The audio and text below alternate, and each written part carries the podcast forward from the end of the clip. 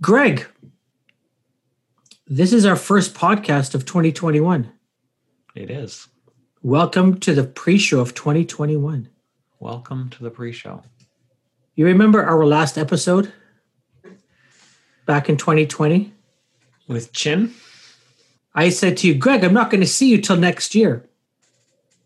And you said to me, Kareem, it's it's it's next week. We're we're going to talk next week. That's correct. But we never we did. did do a yes, podcast. we did actually. we spoke, but we didn't do a podcast. no, we did not do a podcast. we did not. so, since we last met,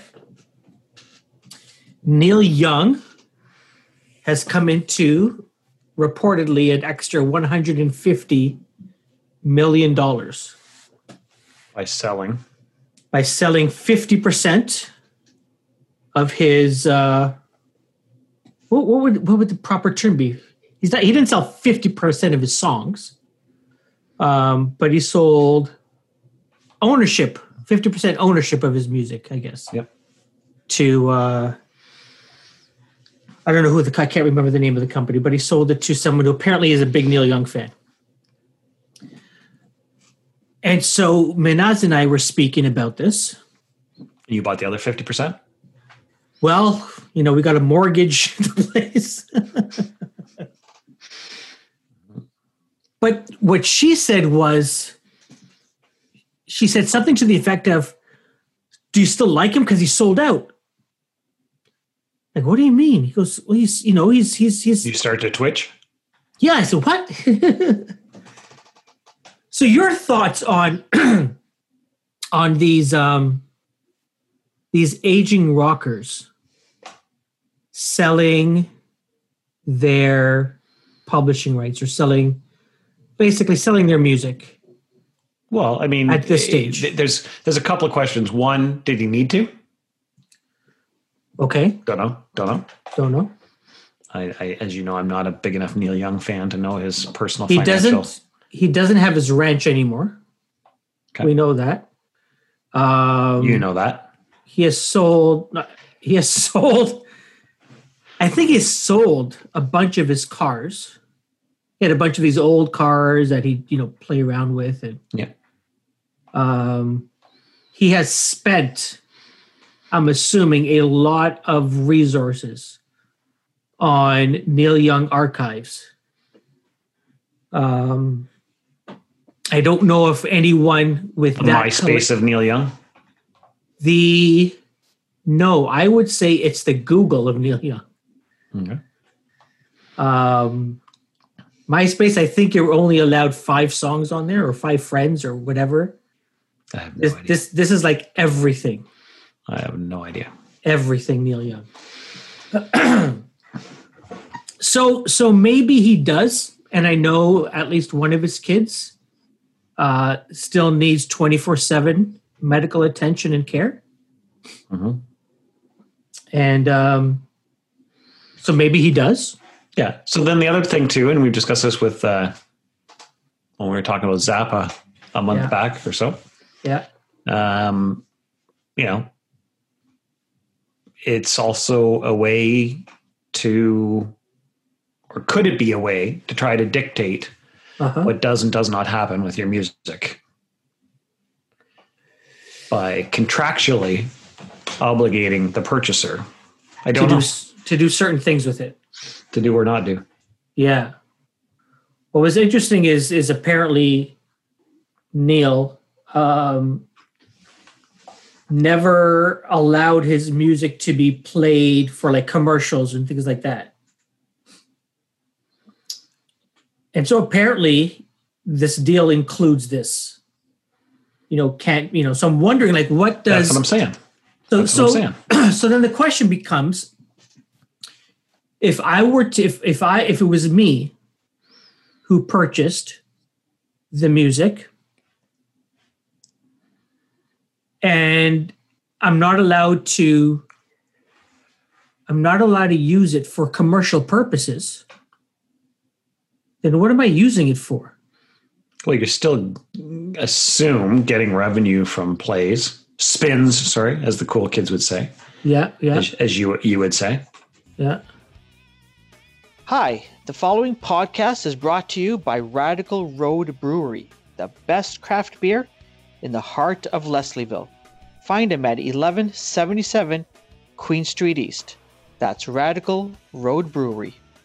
I'm good. How are you guys? Hello, we are well. How are you? Good, good. Sorry about the confusion with the uh, performance thing. I'm I'm actually in Newfoundland right now, and I was hoping to bring all of the gear. Like we were planning on driving, and then it was weather. It was a whole thing, so we ended up flying, and I left like all Whoa. of the gear I wanted to bring in Toronto. So I'm a little limited in in my gear. So I, I appreciate your flexibility on it. No problem. I, I heard you wanted to sing and just play on your desk, some percussion. Oh yeah, yeah. Is that what Ola said? That's yeah. I'm- I'm hearing Oh. somewhere. Well, you know, just- I do have these uh, shakers here, so you know, There you go. raw performance. okay, so Meg, um, before we get started, we'd like to start off the podcast um, with you introducing yourself, and if you could then say the name of our podcast, sure, which is "Welcome to the Music." right. Sounds good. Yep. So like, um, hi, this is Meg Warren, and welcome to the music. Yeah, and if you, if you want to add a little bit about what maybe what you do. Sure. yeah. Yeah. Hey, this is a random person named Meg, and Yeah. You're listening to this podcast. Awesome. So, whenever you are ready, Great. I'll just say it.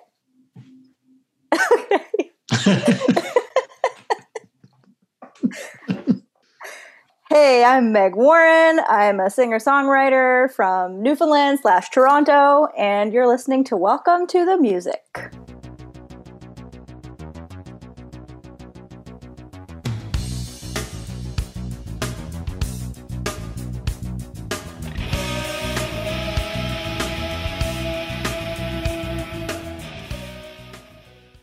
Welcome. Perfect. Excellent. well done. Great. thanks so much for joining us. Thank you for having me. This is great. No, no worries. So you're you're in Newfoundland. Right now, yes. Yep. I got here. I'm in quarantine right now. Okay. Um, this is day 10 of the quarantine. So I got here after Christmas and uh, we're here for a few months. Actually, we're, we're it's kind of a temporary relocation. So, um, yeah, we'll see. Apparently, like the case numbers of COVID are very low in Newfoundland. So the Okay. restrictions are much different um, than Toronto, where I've been for the past 11 months. So, or I mean, really the past five, six years, but Yeah. addition to. So um, yeah, I'll see what it's like when I'm out of quarantine. Okay. So relocation. You're, you're you've decided to move back, or this is temporary? Yeah, just for a few months. It's temporary. Yeah, Yeah. yeah. I mean, I try to get back to Newfoundland at least twice a year. Um, with work, uh, you know, performing and all that, it tends to be more frequently than that. Um, but you know, I'm usually home for at least uh, a couple weeks in August, and then again over Christmas. So, um, not being able to do that, it's actually been a full year since the last time I was here. Um, so it that's the longest I've ever gone in my life without being here. So it's like a dream to be here right now. Wow. So I have a question I wanted to ask you. Mhm. Um, Greg and I were just talking earlier about um, a, a lot of these uh, rock stars, aging rock stars, let's call them, are beginning Are to you s- calling Meg an aging rock star? No. Is that the Wow. cutoff? Is 33 Wow. now? Oh, Holy cow. Jeez. on the wrong foot. That's it. Oh no. See. Meg, what I have to deal with every single Tuesday. Every I like Tuesday, I've good. got to deal with Greg Tilson, who, by the way, has been blocked by more rock stars than I have. So Oh, nice. that will tell you something. That's good. I like that. But here's the question: the question what the question is so uh, you know, we have people like Neil Young um, who are selling portions, if not all, of their music um, to these to these corporations. Um, and and Greg and I were discussing earlier, you know, what's the reason they're doing this? Um, and so I just wanted to sort of get your your thoughts on I, I don't know if you have them on, on this or not, but your thoughts on on what we've been seeing over the past few months. with, like uh, uh, so sorry I, I think i might be a little out of the loop so neil young is like selling um his music for like Yeah, so he sold 50% of his music for reportedly $150,000, 150,000, Million. 150 million mm, dollars. Um, did Dylan Yeah. do something similar? right i've i yeah I, Yeah. coming back to me now i remember hearing about this i think that there's something um like within the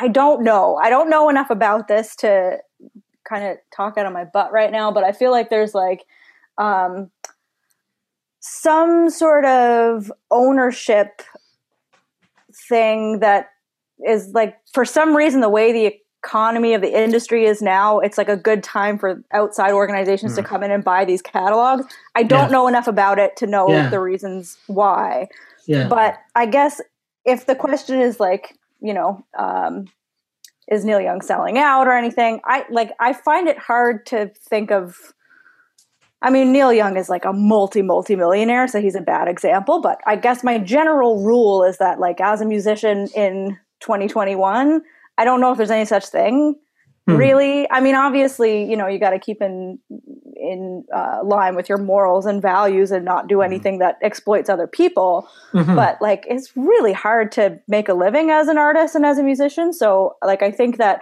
maybe what was looked at 10 15 20 years ago as like selling out yeah. you know selling your, your music for placements or commercials. Again obviously if it's like an organization that you don't believe in then that's uh, questionable. But you know it's um it's hard for most musicians. Not neil young. I think he's doing okay but uh, most of us are um you know just trying to make a living. To that to that point, to that point, how are you pivoting during these times? You know what I mean? Well, that's a good question. Um, the past couple of years or so, I have um, taken up uh, production and engineering, and originally that kind of happened like organically because I uh, had left the the band I was in, and I was working independently, and I was at a point where I was like, okay, I'd like to record some music, but I can't afford to hire an engineer or producer or like you know I, it's just it's really expensive to make music so i was like you know ideally it'd be great if i could build on the skills that i already have you know the years of experience being in a studio and being in a band and being around studios and gear and all that stuff. Like i, I kind of was fortunate to have that foundation so i was like maybe if i kind of hunker down i can um look like pivot or you know kind of have these two parallel things at once. I can be an artist and I can also be a producer engineer. And then I was like, you know, it's also a great way to make money. Like I think that many artists these days are, you know, we kind of have to look at a bunch of different ways to make a living, a bunch of different income sources and um, it's helpful to kind of have both of these skills. Like I've I've found that as an artist, it's been really helpful for me to be able to like articulate more clearly to a producer that I'm working with what I want, or to just be able like with the A Thousand Ways EP, like I had done a lot of that stuff on my own before I brought it to Dan. So there's like certain elements that I had recorded in my basement in Toronto that stayed on the EP and you know like I was able to edit all my own vocals and tune all my own vocals and stuff. So like that those are skills that I don't have to outsource. I can do mm. on my own so I know exactly how I want them done and and it was like convenient to be able to do both. So I guess, you know, I'm I have pivoted slightly, but it was mm-hmm. a a turn I was kind of already making. Interesting, Meg. I want. I'm curious about, you know, how producers come in and who works with them. Um, you know how artists get connected to different people engineers producers and mixers and such. Um, you know and you deciding that you know number one you know it, it was it would be better for you to know this rather than outsource it. Um, and then you starting to you know drive business for yourself through doing it for other people. So when you when you work with artists do the artists reach out to you? Is it a, a label that reaches out to you? You know i understand the the artist is your client but how does the business side of things work there? Well i mean it's kind of hard to to say right now. Like the whole industry is just like flipped on its head. So i think normally it would be like you know going to shows and talking to bands afterward. Um, you know, like meeting people on the road, kind of networking naturally and not just virtually, you know, like networking in person, like we've done for years and years. Um, that's like a, a, a, key way. Like, it really depends on who you talk to. In my experience, uh, the clients that I've had are people that I know um, and people that know my music. So, um, you know, fortunately, when I started talking about um, being a producer and engineering and stuff, it was um, like people knew, I guess, my background as an artist. So um, maybe were interested because of that. Um, but I guess, like, I mean, I haven't really um, put a lot of time and energy into looking for clients and i think that i'm i'm actually on the cusp of that now like i think that i'm I'm just finishing up my like portfolio and and um, I, my I have a client that has uh, uh, I produced an EP with her over the like last year and a half, and the first single that EP is coming out on Friday. So I'm trying to um, you know like make sure that when all that stuff happens, I have like a website portfolio and all that stuff, so people can kind of reach out to me that way. But um, it really depends. I mean, I think when you are like higher up and um, like a well-known producer, there probably are record labels that, like, if they have artists, will kind of put you in a certain direction. I remember being in my last band repartee and our manager would would suggest these producers to us and people that we didn't know because we had just moved to Toronto from Newfoundland, right? So I guess it kind of depends. Yeah, interesting. Mm. Um, let's talk about your musical journey you you grew up in Newfoundland. Mm-hmm. Um, do you remember the first song you listened to that captured you? Hmm. It. I mean, I remember like I loved like Disney stuff when I was a little okay. kid. Like, like I listened to uh, the Little Mermaid and and like pestered my mom to put me in voice lessons and stuff when I was like five and six. And then I wow. remember um, coming out. So I grew up in a like a smaller town, and I remember coming out to St. John's and going to um, wasn't Sam the Record Man, but CD Plus maybe.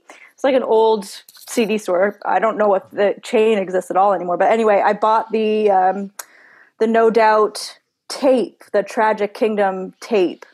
And I was obsessed with that tape. I had like worn off the writing on it.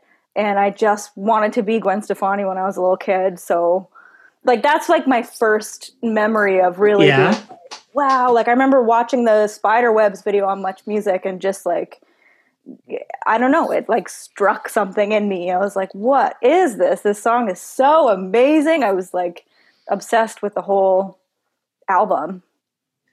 Wow. And you, at the age of five, you're already asking for vocal coaching.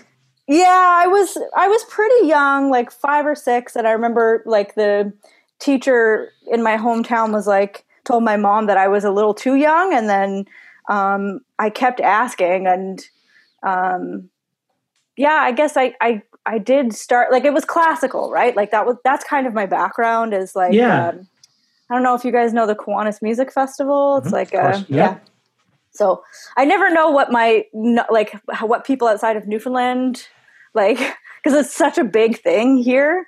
Um, and I know it's a national thing as well, but it like most people that I knew that were into music in my hometown um, had some sort of connection with Kiwanis. So that was like, like I did all the classes and then um, I studied classical music in university. So that was my world up until I started my last band. Where'd you Where'd you go to for uni? Uh, Memorial University Okay. in St. John's. Yeah.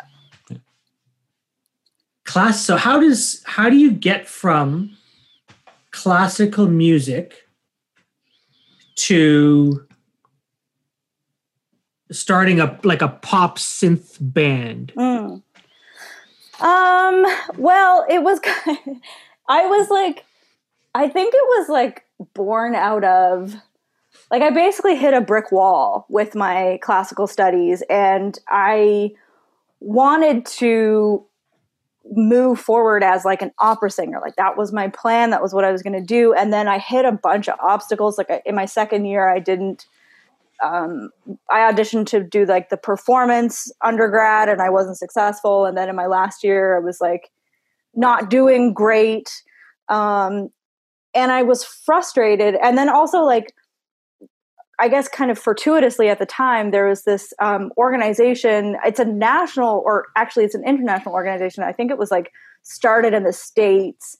And they have this thing called the RPM challenge. I have no idea what RPM stands for but it's like basically it's a- rotations per minute it's a music thing i don't know oh, maybe that's what it. no. sorry i'm just that's what making it is. See what our guests have to put up with? well, now I know, Oh, I know. Um, Believe me. and uh, they um, it's like this challenge where you're like supposed to write and record an entire album in the month of February. And so this was the February of my last term in university. And my partner suggested it. And I was, you know, really intimidated by the whole band thing. Like I was, I just was much more comfortable in the classical world. And I loved going to shows, but I never thought that it was something that I was going to do. And then I tried out the RPM thing, which is something per minute, as you just explained. And um, I've forgotten it already. And anyway, I didn't even finish the challenge. Like I just kind of started writing and I was like, whoa, this is really cool. Even though it's like completely different than my classical background, I just liked it a lot. And I, you know, I was like, okay, never mind this challenge, but I'll, I, like, I liked the band that had started and, and, um, I think I kind of just liked, enjoyed it every step of the way. Like it wasn't like, I'm really mad at this classical thing, and it wasn't like a, a, conscious decision to kind of flip and go into a completely different lane. But um, organically, I guess that's just kind of how it happened. ah do you still sing opera like in the shower or No, practice I like no no, I I completely abandoned it, and I think I had like some like baggage about it for a while, and and I have an affection for it. Like I have an affection for a lot of classical music and stuff now, but I don't. Um, I don't know if I can sing it anymore. It's a complete like I had to learn how to sing differently, right? It's like a completely Wow. different approach to singing. Um, and tell Yeah, us about that how is it how is it how is it I, I know it sounds different mm, but how is it like the application of singing how is it different from like how is pop music and singing opera different f- from from your perspective Well, I think that I- don't know if this is just like my own personal experience, but I certainly remember maybe it was just like the specific profs that I had or the specific teachers that I had that it was like incredibly frowned upon to kind of sing like most other genres. Like I remember even profs at university kind of frowning on musicals and kind of framing in a way framing it in a way that was like this is harmful to your voice and you're going to lose your hmm. voice and you're you know like it's not only is it like distasteful technique but it's like going to damage you in some way. So i think that for a long time i was just like i didn't i was like worried about damaging my voice or something. And then I like got to this point, like I mentioned in, in my classical studies, where like I just kind of hit a wall and I wasn't like, I had like a lot of technical issues and tension issues that I couldn't overcome. And so I like in working with a band, I kind of took a bit of this like not actually, but like a punk rock approach where I was just like, Mhm. I got nothing to lose, you know, like I'm just gonna, I'm for it. already, you know, potentially damaging my voice as it is. So maybe I'll just try, you know, yelling or, you know, like belting or whatever. And it took me a while to get out of the mindset. Like if you, like if I go back and listen to like my early demos, it is very clearly like a, an opera singer trying to sing something else and it really it doesn't sound very good but it's like it just kind of took me a while to have that shift my mindset into like man i don't know if what everything that they told me i don't know how accurate it was i don't know if i'm damaging my voice like I, I, it was just much more much less refined like I think I, I I would think too. It's it's finding your own voice. I mean, I was classically trained on piano Hmm. and played for years. nice You know, in bands and stuff, and uh, you know, they're very two two very different things. One is very structured. One is very you are going to play it like Yes. Bach wanted you to play it, yep and then finding your own voice. Exactly. I would assume, like with piano, um, you know, like when you switch from a classical mindset, which is, like you said, like so refined, it's hard sometimes to lift your head from the notes on the page and stuff. And then all of a sudden you're transported into this environment where it's like, you know, you kind of have to just play ba- like octaves in the left hand. Like it's a completely different mindset, right? It's like the same as as voice. I think you're right there. And and I think I, I think too. I mean, the the challenge I personally had as a musician was um, my my buds who were not classically trained could improvise on a dime. I had to work to improvise. Right. Yeah. Yep. That's a that's definitely a a common thing. Like, you know, I um, also have like a bit of piano background, and like the idea of um, yeah, improvising, and even like with ear training and stuff. Like the stuff that uh, like I had to work really hard to to do any sort of sight reading, but there were other people that I knew that was like they would just sit down and read it and it would be fine. Now, what you're obviously what you're talking about is the opposite of that, but it's true. I think there's like certain people that are very good in structure and that kind of like rigidity with that music, and it can be really hard then to kind of break out and do things with less structure and It's it's it's interesting you say that because I had a bud in um, high school, last two years of high school, and the guy was a stoner, but good musically, like like like could play. And he he said, I, "I'm gonna I'm gonna I'm gonna get my grade piano in the next two years." I'm like, "No, you're not. No, you're not." And he did. Hmm. So to your point of there are people that can just sit down and look at a sheet of music and just Yeah. play it. And my like I just by the end of the second year, I'm like, buddy, hats off to you. Like what Yeah. you just pulled Yeah. off is unbelievable. It's I don't know how superhuman. I don't know how people exist that way. Like there's a I know I'm off on a tangent here now, but Yeah. there's a, a, a guy that I went to school with who was like that. Like I don't think he was a stoner, but he was just like he accompanied everybody because he would sit down in front of the piano and get these like really complicated like 4A pieces and like he would just sit down and play it. And I studied piano for like 12 years and it would take me like an hour just to read the right hand of the same piece of music and he would just go, you know, it's just Yeah. It's wild how that works differently. Yeah, I don't know why I mentioned he was a stoner. It Just I just it sort of stuck with me. as well. It's the impression he made.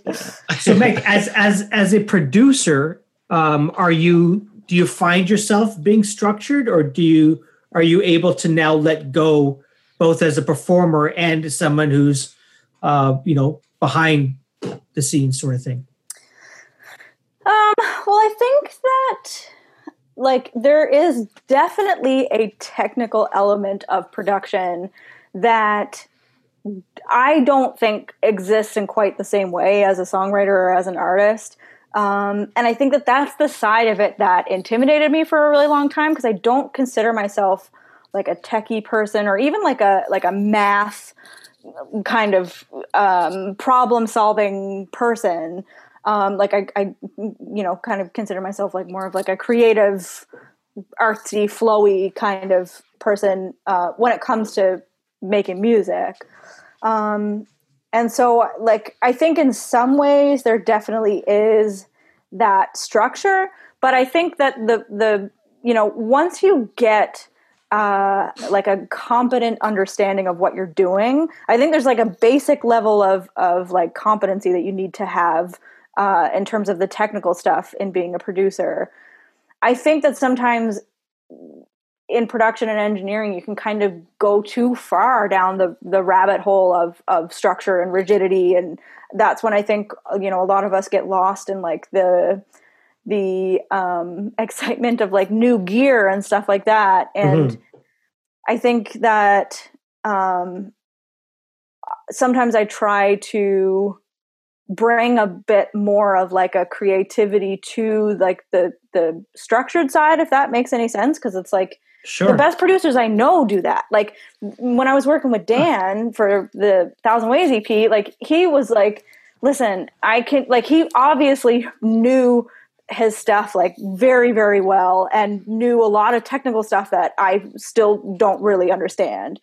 And at the same time he was like you know like not really not precious about gear or like um like he the amps that we were using were like these old amps that he had basically modified himself and like taken the speakers out and filled it with something else and like you know, like one of them, like we had to jim- jimmy the patch cable to like, you know, like it was like, mm-hmm. and I, I really appreciate that approach. Like, I think that it's, again, like as long as you have like the basic, you know, foundation of the, of the structured technical stuff, I love it. And I think it's a really, um, a good quality to have as a producer to, to kind of be able to be flexible outside of that.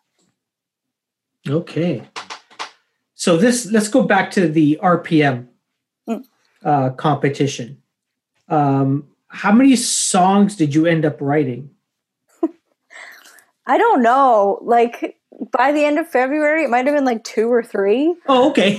yeah, it wasn't a full album at all, but it was okay, enough no. to kind of like prompt me. Like I ah. downloaded some like free music recording software. I have mm. no idea what it was, and just like kind of getting in there and playing and being like oh this is like a fun because like i i had always written but i didn't write like a lot of songs like most of it was like just kind of like contem- classical contemporary i guess like kind of like um instrumental stuff okay and so having the like this idea of like okay i'm going to sit down and like write lyrics and write a song and do that whole thing like i loved when I started doing it, I loved it. And then I was like, okay, well, maybe I'll just, I won't finish the RPM, but I'll keep doing this because I really like it. And then I formed a band with a couple of my buddies. And um, that was so February was the RPM challenge. And then we played our first show in July of that year. So it was like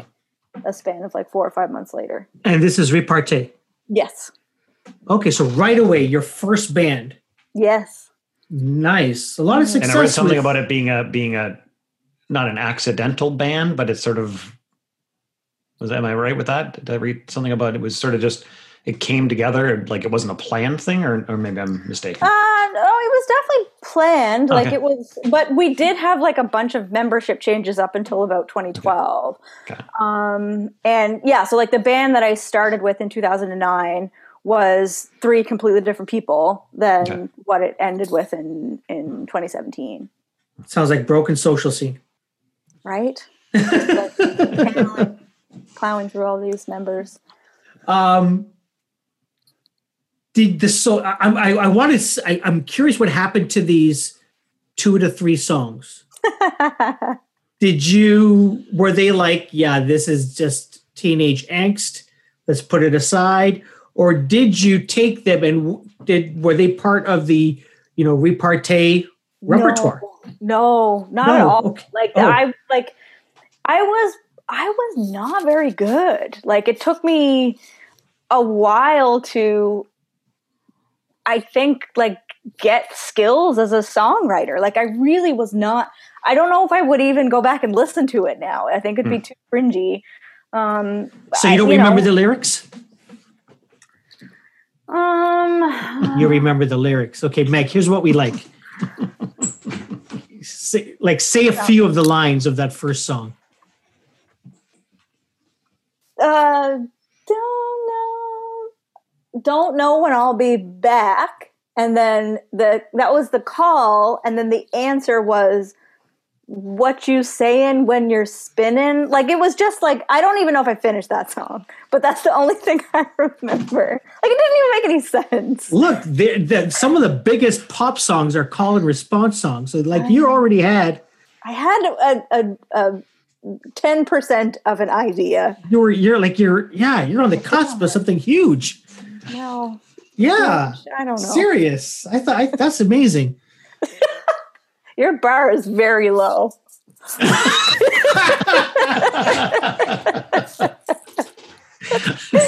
Uh, No, I just I I, I Welcome mean, to I- the music. Well, yeah. i love it Kareem's favorite songs are call and response songs.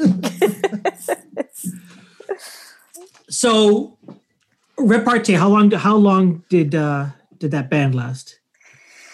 from 2009 until 2017 so eight years Eight years. You guys had some success, like pretty, like really Yeah. good success. yeah yeah Bunch of awards, uh, Mhm. East Coast awards. I think like a National Indie Award yeah yeah um, as as well. Mhm. Um, t- tell me, like one of the things that Greg and I love to hear is like stories from the road. Mm. Um, you guys, you guys were based out of predominantly was it Toronto or Newfoundland? So it was kind of both. Um, Okay, In 2015, I moved to Toronto. Myself and the drummer moved to Toronto. okay, Um, and then uh, the other bandmates followed, like, I don't remember. Honestly, my memory with this stuff is a little fuzzy. Maybe like six months to a year after. So we there was a period of time when we were kind of half in Toronto and half in Newfoundland. sure. Um, and then eventually we were all in Toronto um, for like a year before we parted ways. Fav- favorite dive bar you played in? Do you remember? We played a bunch. We played a lot of dive bars. Um, maybe the Barfly in Montreal was pretty great. Um, we played. Do you guys know the old Rancho Relaxo that used to be on College Street? Yep, yep. yeah, uh, yeah. like upstairs. North side so there, yep. yeah, um, we played there on my birthday one year. I think in like 2012, and the sound tech was this like very lovely man, and I remember he had like long gray hair and a ponytail, and he played the flute. And he came up on stage and played the flute with us for like our last Wow. song. Yeah, that was pretty great. That's, awesome. amazing. Yeah. And any um, any any th- there seems to be a lot of horror stories. Yeah. Oh, yeah. I think that's Like that's the rite of passage, right? It definitely is, yeah. And like we toured pretty regularly from 2011 to 2017, so I feel like I've got a few of those. Like there was one um, ECMA showcase that we did that for some reason we played at like 10 a.m. at like a, a like a community center Oh. during like a breakfast. And I remember like that Oh, was, that was a bit of a disastrous performance for a couple of reasons. My so my mom made like a lot of my stage costumes and they were like really beautiful, elaborate costumes and just like loved to dress up like a, a superhero. And she made this dress that had like these really long, like kind of wizard sleeves and they were like long and flowy. And I remember at one point during that set, um, my sleeve accidentally unplugged my synth. So I was like, and I didn't realize it until there was like this old song that we did, and like the synth part was like the only thing playing. And I went to go play this part, and I was like, what happened? And I realized that my sleeve had actually pulled the power cable out of the back. And also during that set, there was like a child, like a very young child who was like a toddler who like was in the front and like just doing this the whole time. So we were like, okay, maybe our music is like not suited to 10 a.m. community hall breakfast. Um, Uh, I was going to ask whether you you went unplugged for that event and just had a couple of guitars, just to and nice so soft music to get people awake. I mean, we literally, I literally became unplugged. You yeah. Mhm. you just went all at it. During that time, during the time of that band, I know somebody who Oh. remembers having good memories of singing and belting out, I believe she said 80s and 90s tunes with you at Mallard Cottage. I currently work with Megan McDonald. Go away! And she, yeah, wow. I, we, I was hoping to get her on the call, but she's doing her master uh, master's wine right now, so she's on a Ah. call. I was gonna I was gonna hope to get her in to sneak her in to, to Is she in. Toronto now? she is yeah Oh, wow. yeah yeah yeah yeah. That's But she she remembers you guys belting out tunes together. Oh yeah. No, I remember. like, yeah, just- like after every um because I can't remember if she was a bartender or a server. I had like a couple of different jobs in that restaurant. Yeah. And um we like at the end of the shifts, like the kitchen and everybody, while we were all like closing and cleaning up, they would like blast like yeah, eighties and nineties jams and stuff. Mhm. That's awesome. Wow. Yeah. Anyway, she says hello. Oh, God love her. Say hello for me. I will. I will. This is what we do on the show, Meg. We bring People. people. people from your past. We sort of bring them on. Oh God. Yeah. Please don't bring any more people from my The grade three teacher that's about to come on next. That's Oh no. yeah. Yeah. We have 20 minutes left Sweet. with you. This is fun. Thank you. Yeah. Um, how hard was it to break up? It was very difficult. Um, yeah, it was. It was like I think you know. Obviously, 2020 was a very difficult year, but I really believe Sure, that yes. 2017 was the hardest year of my life when that breakup happened. It was it was devastating because it was you know not only was I losing the band and what that meant, but I also was like losing my livelihood, losing my work, losing like up until that point, the band was like, you know, most of my identity. So if you look at your life as like a a table with four legs, like my table was basically just like one of those nightstands with one big giant leg. And Yeah. then uh, I left, and yeah, it was really hard. Was that like was that a decision that you know you needed to leave to grow to do your own thing? Was it the band was going nowhere at the time? Like No, what was- the I mean the band was like doing very well. Um, You know, Dukes had just come out in like April of 2016, and we were still very much riding on that wave. Um, I it was definitely it was a combination of many many things. Um, I think my thought process at the time was I was struggling with depression oh, and basically kind of hit a point where I was like, I can't really function.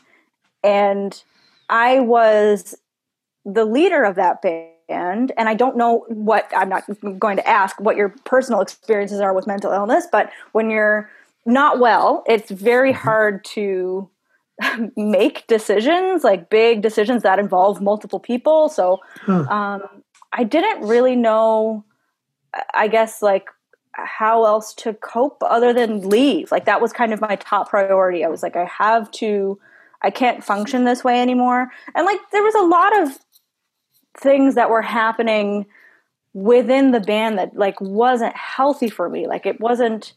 I'm a I'm a much different musician now. Like I, I approach things very differently in the sense that I, you know before I, I was working obsessively and uh, like desperately kind of I, a lot of times i was like driven by desperation and not necessarily like um motivation to to work at something. I mean obviously you know i i think i have a good work ethic but when i was scared to like you know not um i don't know take a day off or something it, it really um affected me mentally. So Mhm. yeah i mean that was just the bottom line. I i i, I wasn't functioning so I, I had to take some time away to get better. Was it the pressure of you know you knew you were the head of the band that you needed to perform not just for you but for other people like they relied on you I think it I think it was more the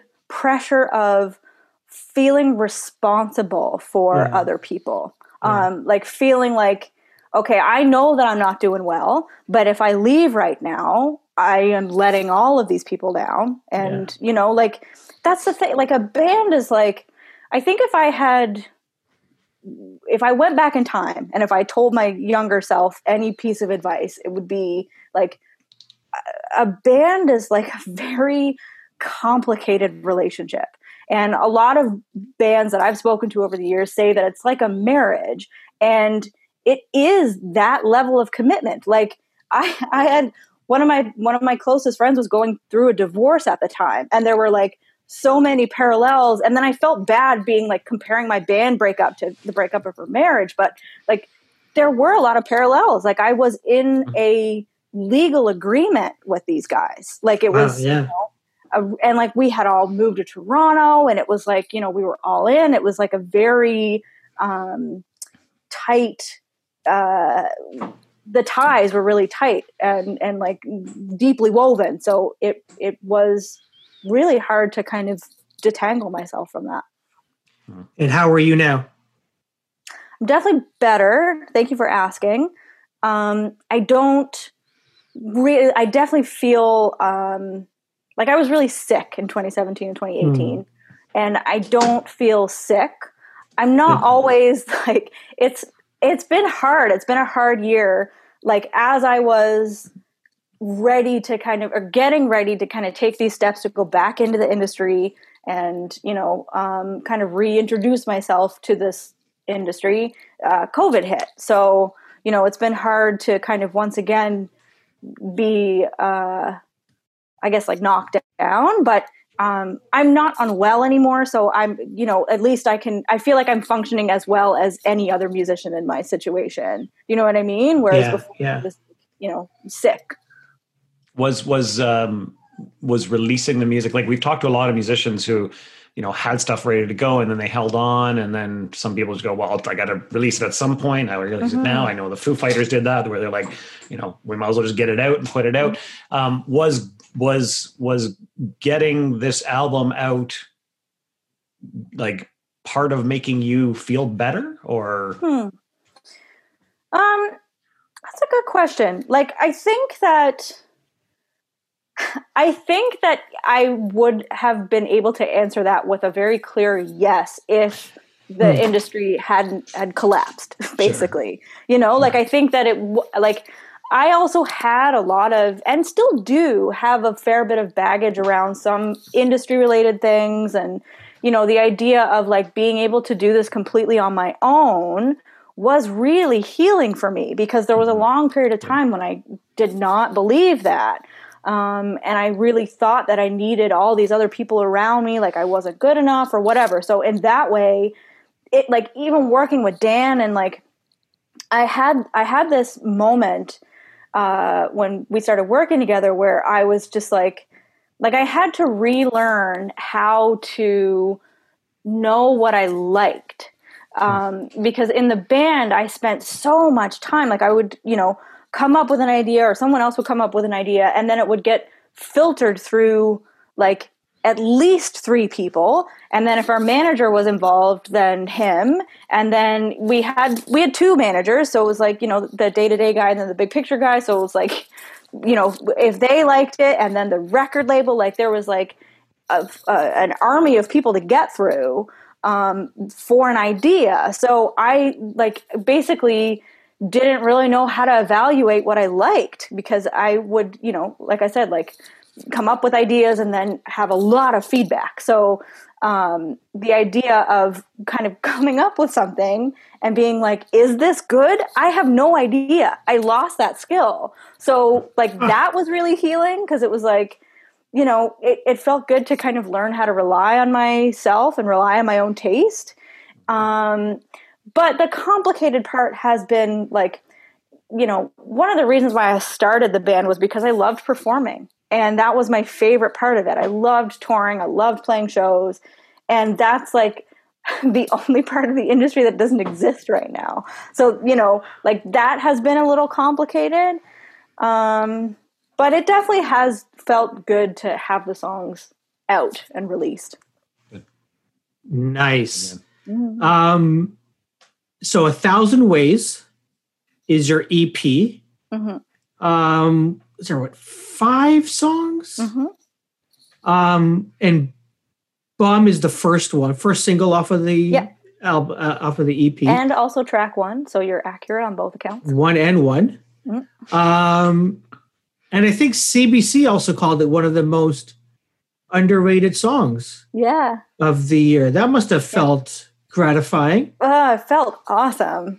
That's really cool. You don't, you never want to be overrated, but underrated. That's a double edged sword, isn't it? What's that? Being overrated. I mean, if you're overrated, that means you've made it somehow, somewhere to a level, Yeah, you know? I guess so. Yeah, I think overrated implies some sort of like commercial success. But we want some commercial success, I think. A hundred percent. But I don't want to be overrated in that way. You don't want to be overrated that way. No. Fair enough. Fair enough. But tell me about the song "Bomb." Tell me um, um, why is it why is it track one and why was that first song that uh, that you released? Um, I liked. I guess like the reason why I picked it for track one is because musically, you know, if I can nerd out for a second, I just like I liked how it kind of built on this like pedal tone that kind of chugs in the beginning for the first eight bars. I don't know how many bars it is, but you know, for the first like 30 seconds of the song, well, not 30 seconds, but a chunk of the song in the beginning, there's no words or lyrics. It's just like, um, it kind of builds.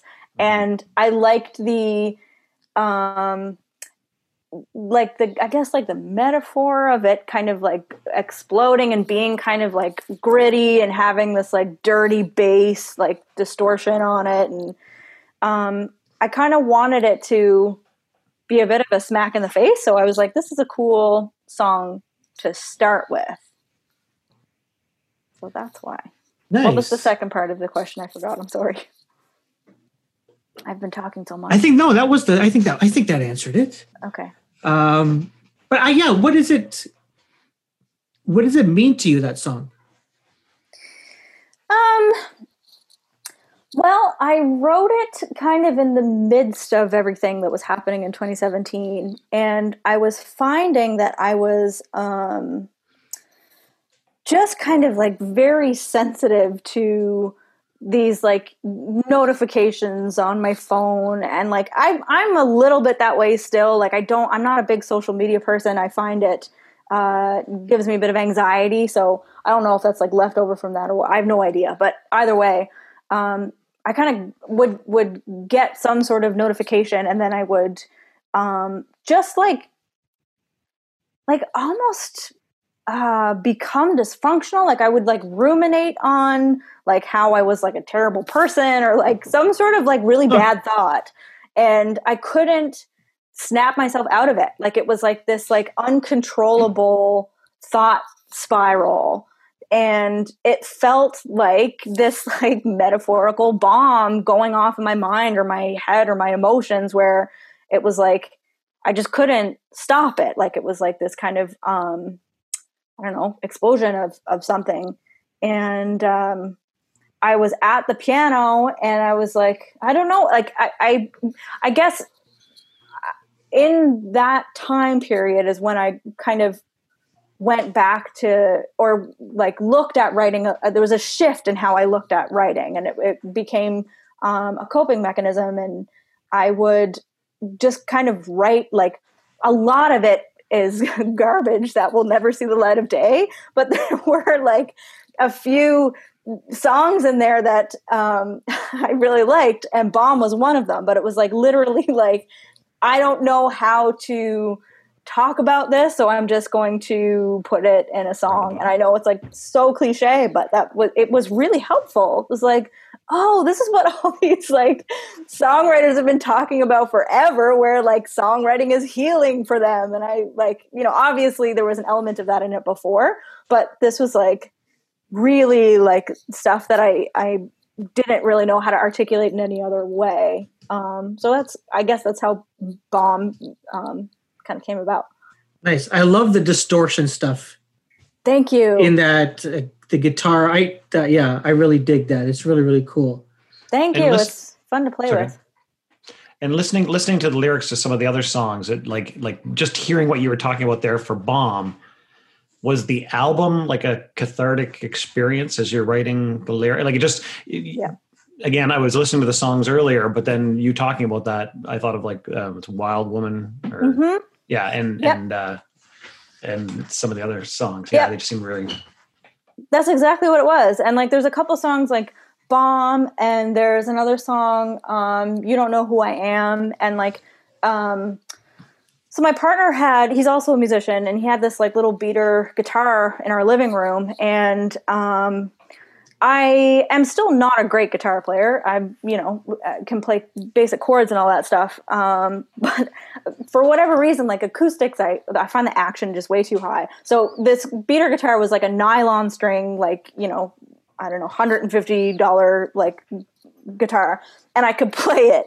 So I would um, just kind of sit in the living room and and and um, just play around with. Uh, like write like i was you know kind of um, trying to get these emotions out. And uh, you don't know who i am is a song that that um, started that way. But they're all through that time period. Like they're all Huh.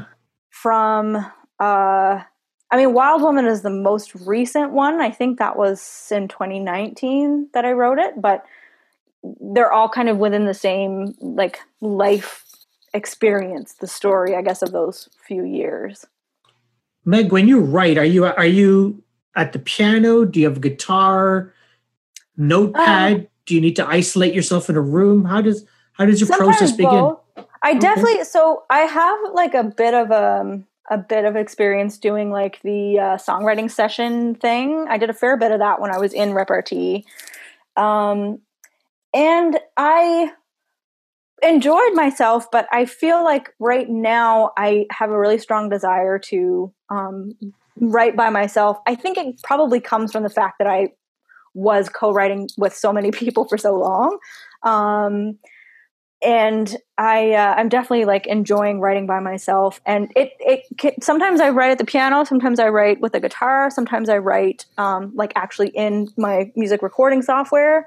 Um, like if I can't do it the way I want, uh, another song on the EP that was like um, me sitting down at my recording software, kind of like coming up with the synth part and then having the guitar and playing it together. So like it kind of depends. Okay. You're working with, I don't know if you're currently working with any artists at, at the moment, but you you have.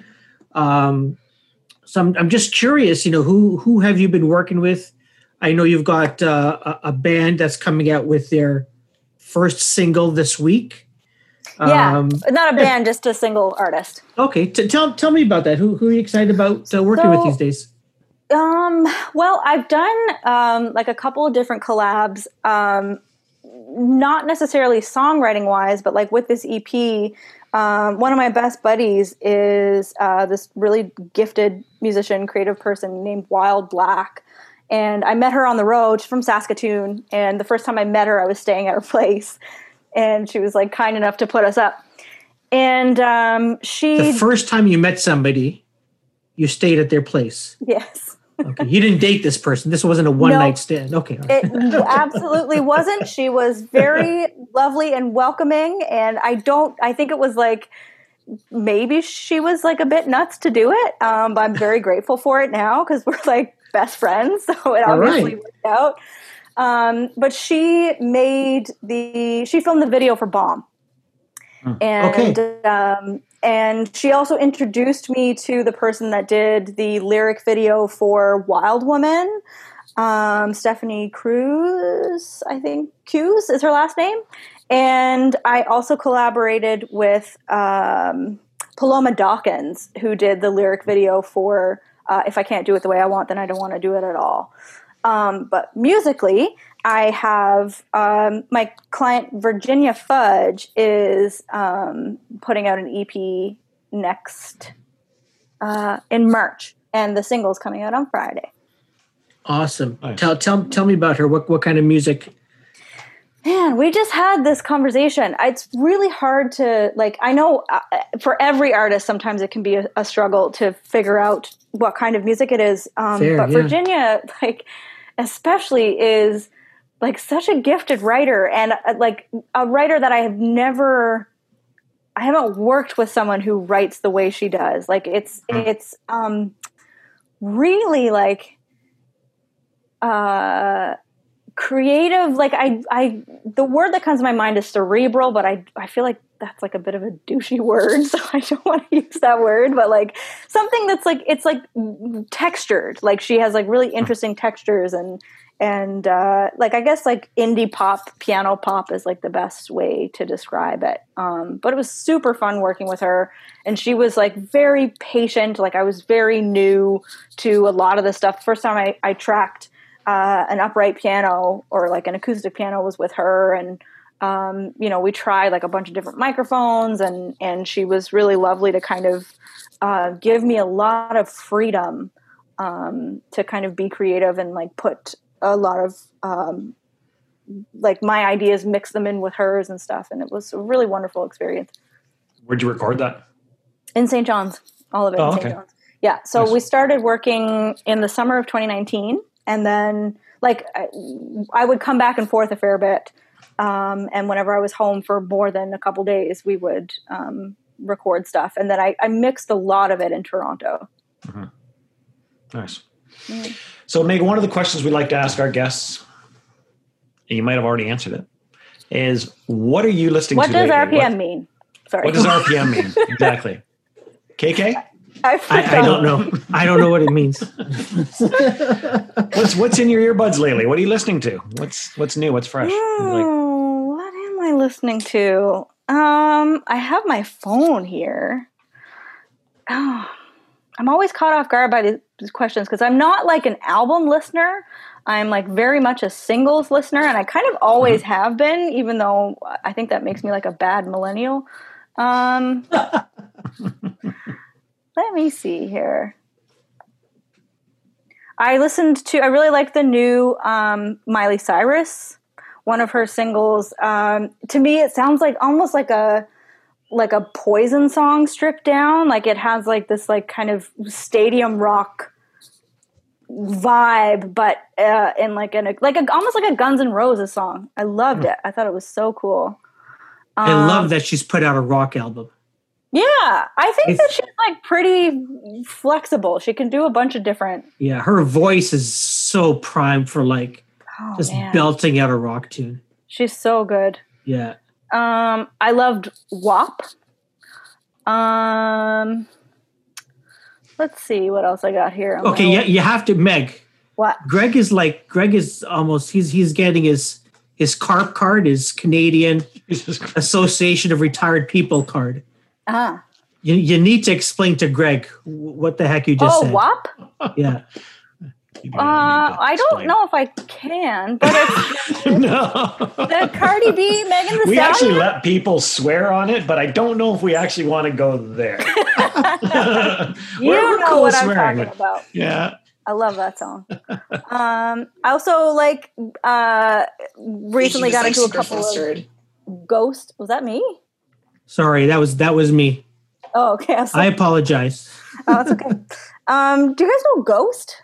the like metal band like no kind of like um i don't know if they're metal i don't like that world i don't i don't want to like try and pretend that i yeah i mean they're listed as metal on ghost on, um, ghost yeah so there's like a couple of their songs that i've been like really into lately and it's like um really like inc- like i think yeah. metal music in general is just like all hooks and stuff and like there's like a bit of a of a mystery around who these guys are. Some people think that it, they're connected to like the uh, swedish like pop production world like max martin and all that thing so i like i appreciate the backstory. Um let's see. Ghost. Interesting. Ghost. Yeah, yeah as, soon as, as, i googled it i yeah i've, I've, I've listen yeah. to it. Yeah, I feel like they've been on like a couple of late shows, maybe. Um, there's this really brilliant artist named Arlo Parks, um, and they released a single called Caroline a couple weeks ago, and I love that. Um, I don't know, man. I'm like, I'm like, I, I really am a singles listener, and a lot of times I will like put on like the new music friday playlist on spotify or apple music and literally just mm-hmm. if i have the time just kind of go through and see if there's like something i like so Nice. yeah sorry that was like Nice. a very convoluted distracted Yeah, that's great. Thank you. yeah We always like to we always like to find out what people are listening to so that you know all our 141th listener. This is a throwback to the last podcast with Chin and Jetty where we announced that we are the 141th. But anyway, I'll Nice. I digress. Oh, I'll throw it back over to him. I'll throw it back over to you, buddy. Meg, thank you so much. thank you this was really this. fun Yeah. really if fun. people want to um, dig into your music, find out more about what you are up to and the different bands you're working with, where where can people go? Well, all of my social handles are Meg Warren Music or at Meg Warren Music. Um, and I actually try and keep on top of my blog on my website.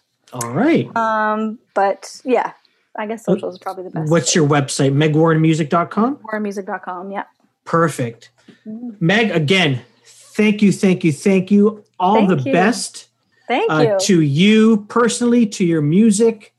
Um, yeah, looking looking forward to seeing what you get up to next. Thank you. This has been really lovely. It's been really fun. Thanks for having me, you guys.